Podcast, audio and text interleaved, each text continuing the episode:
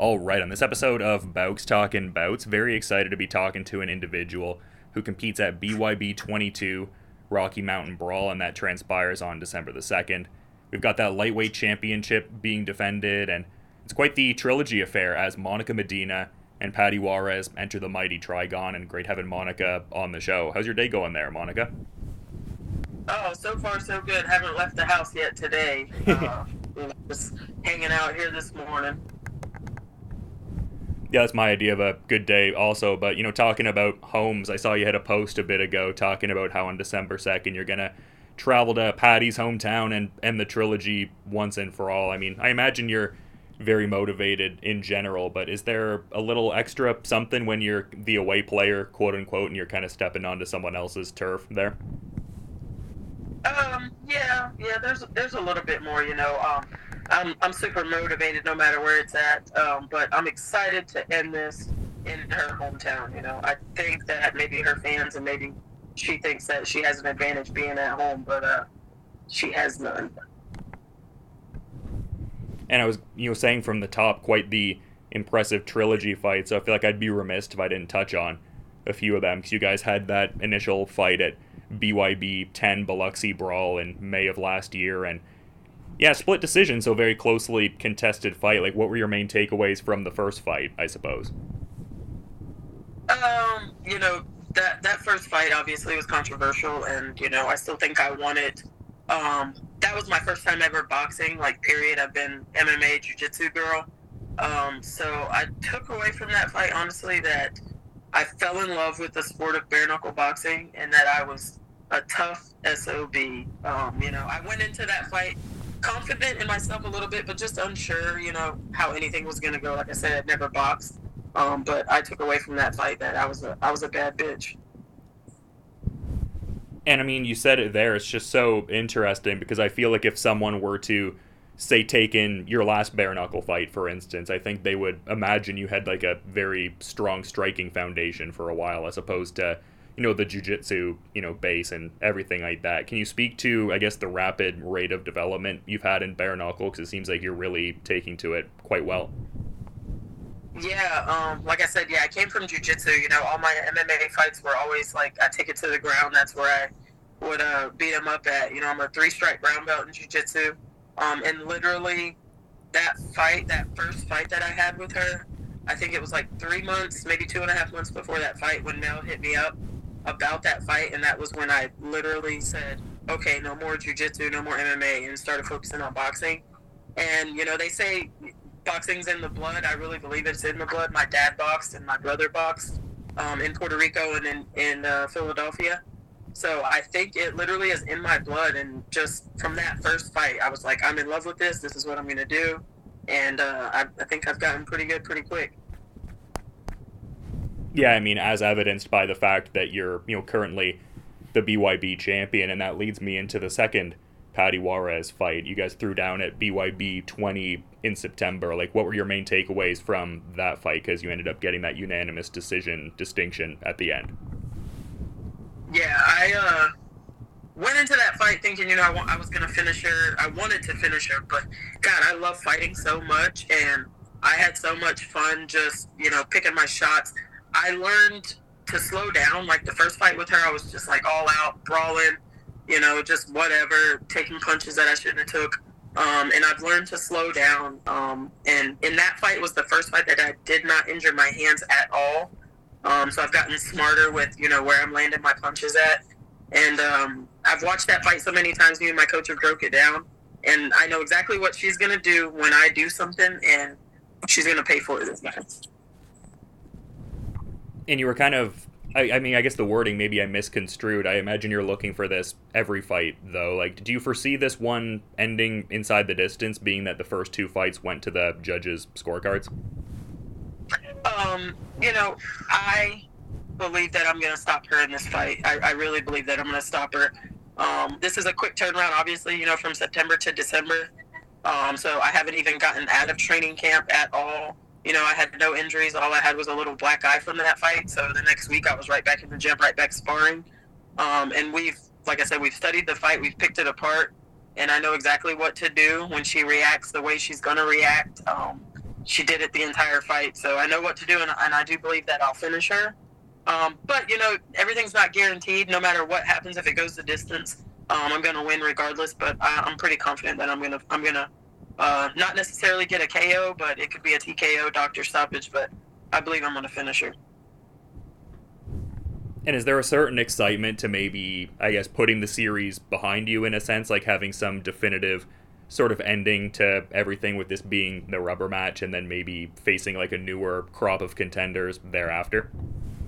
Yes, absolutely. You know, it, it's cool to have the trilogy fight and all that, but I'm I'm excited to you know get that behind me and and to fight some new people. You know, um, get this division going. You know, honestly, even dropping down to 125 and uh and taking on whatever girls they have at 125. Um, that's my natural weight class anyway. So I'm definitely excited to finish this and then uh, see what we have uh, for the future. That's interesting. So some champ champ aspirations for you in BYB Extreme. Yes, yes, that's what I told them. I was like, after I uh, I put an end to Paty here, um, I'd like to uh, drop down to 25 and uh, let's get some belts out there, champ, champ. I mean, I love hearing that, and I guess just curious to kind of pull back to something you were talking about before. Just you were talking about how like your last Paty fight was a fight where you minimized the damage to the hands, and we were putting that out there in the context of learning the game a little bit more. I'm curious, like, is a lot of your journey with bare knuckle essentially a lot of like on the job training? Do you curate your camp in a certain way to, I guess, grow as a bare knuckle fighter and everything like that? I guess I'm kind of curious as to all of that. There is it something that's mostly like on the job learning in a certain sense, or can you I guess, really find a way to curate the preparations for bare knuckle and have those improvements? Um, I feel like it's a lot of on the job learning, honestly, for me. Um, and bare knuckle's still so new, you know, like I'm learning it, my coach is learning it. Um, but he seems to have a very good sense of, of you know, this bare knuckle stuff. And uh, um, I've recently actually started back at the gym where uh, Alan Belcher's training out, out, out of too. So um, I have him, you know, to pick his brain on the bare knuckle stuff as well, on the boxing stuff. But for me, it literally is on the job learning. You know, I, I like to spar a lot. Um, I spar with really tiny gloves on, get it as close to you know bare knuckle as, as possible, and uh, that that's kind of how we learn.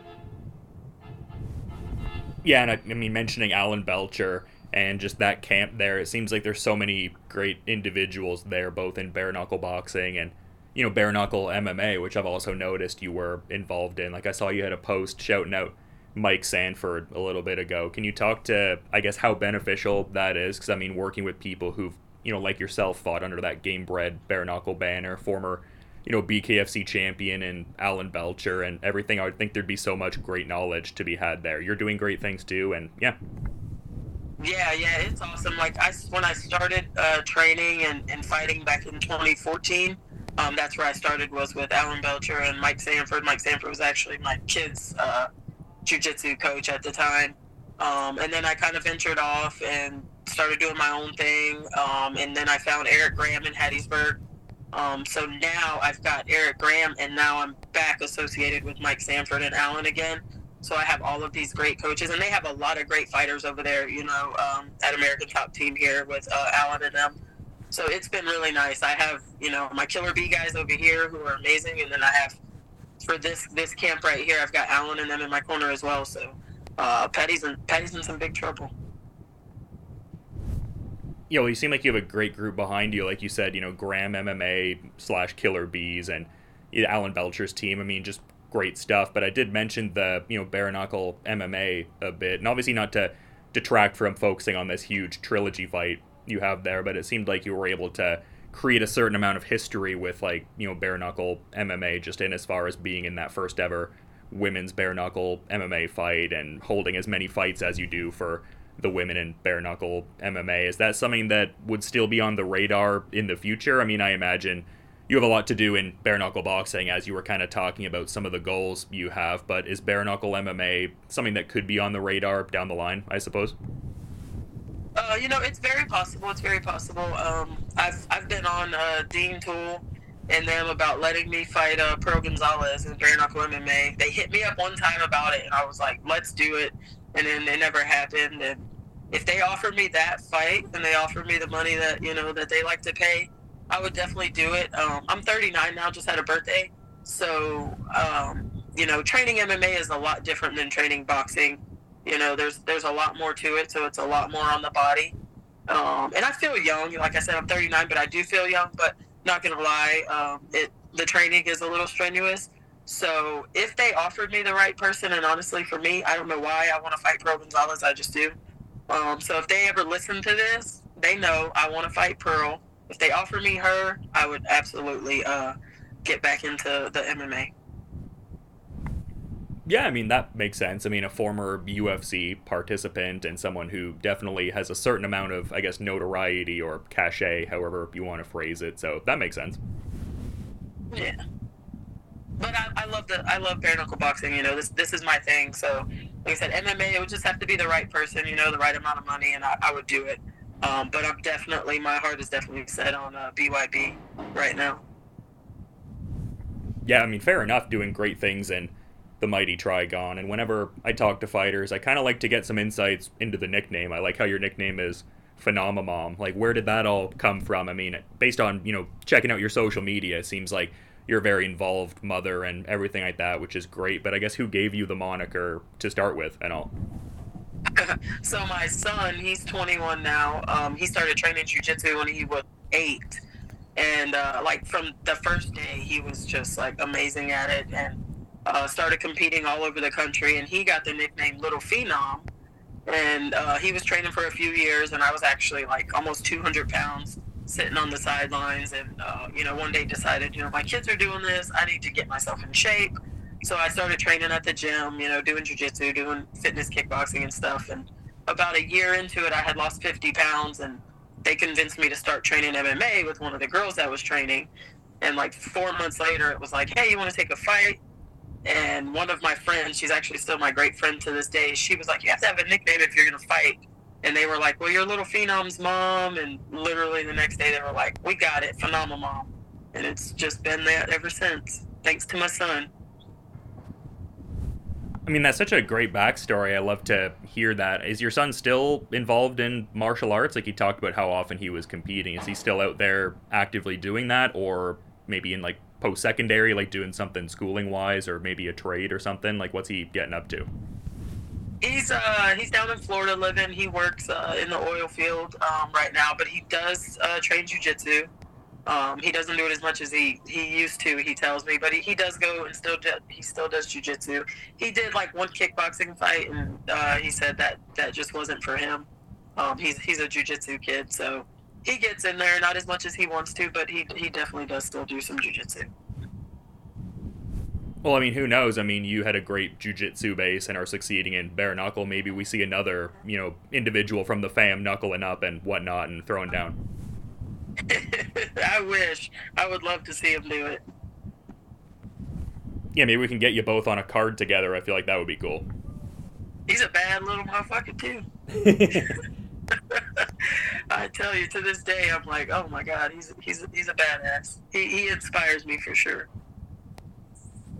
Well, that's incredible to hear. I love hearing stuff like that. It just speaks to how powerful, you know, family is and those sort of connections. But I really appreciate you making some time to, you know, come on the show, Monica. This is a really huge fight and one I've been intrigued about for quite a while. So great that you were able to you know, give me some of your time. But, you know, curious if maybe there's a final parting thought you might want to add as we're kind of ramping things up here, though.